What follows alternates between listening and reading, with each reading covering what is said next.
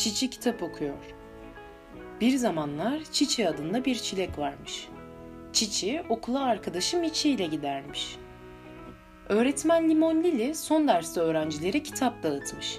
Öğrenciler okumayı ve yazmayı daha yeni öğrenmişler. Öğretmen Lili, bu kitapları evde okuyun.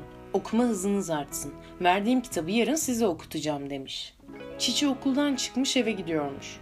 Biraz sıkıntılı görünüyormuş. Miçi onun üzgün olduğunu fark etmiş. Miçi, Çiçi niçin üzgünsün? Sıkıntını benimle paylaşırsan belki sana yardımcı olabilirim demiş. Çiçi üzgün bir şekilde öğretmenimiz kitap verdi. Yarın sınıfta okutacak. Bense düzgün ve hızlı okuyamam.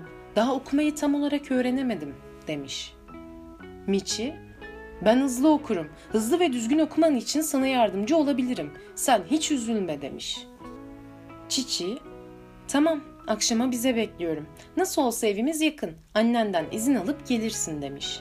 Miçi, üzülme Çiçi. Biraz alıştırma yaparsak düzgün okumayı başarabilirsin.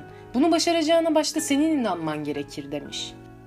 Miçi ödevlerini yapmış, yemeğini yemiş. Elini yüzünü yıkamış, dişlerini fırçalamış. Annesinden izin alıp doğru çiçilere gitmiş. Miçi, önce ben kitabı sesli olarak okuyacağım. Sen sadece takip edeceksin. Sonra sen okuyacaksın. Bir daha okuyacaksın. Düzgün okumak için tekrar yapmalısın. Hepsi bu kadar demiş. Öğretmenin verdiği kitap zaten az yazılı, çok resimli bir kitapmış. Önce Miçi kitabı sesli olarak okumuş. Sonra Çiçi okumuş. Çiçi aynı kitabı bir daha sesli olarak okumuş. Bir daha okumuş. Hiç takılmadan hızlı bir şekilde kitabı okuduğunu fark etmiş. Öğretmen Lili önce Çiçi'ye okutmuş. Çiçi'nin düzgün okuyuşu karşısında o da şaşırıp kalmış.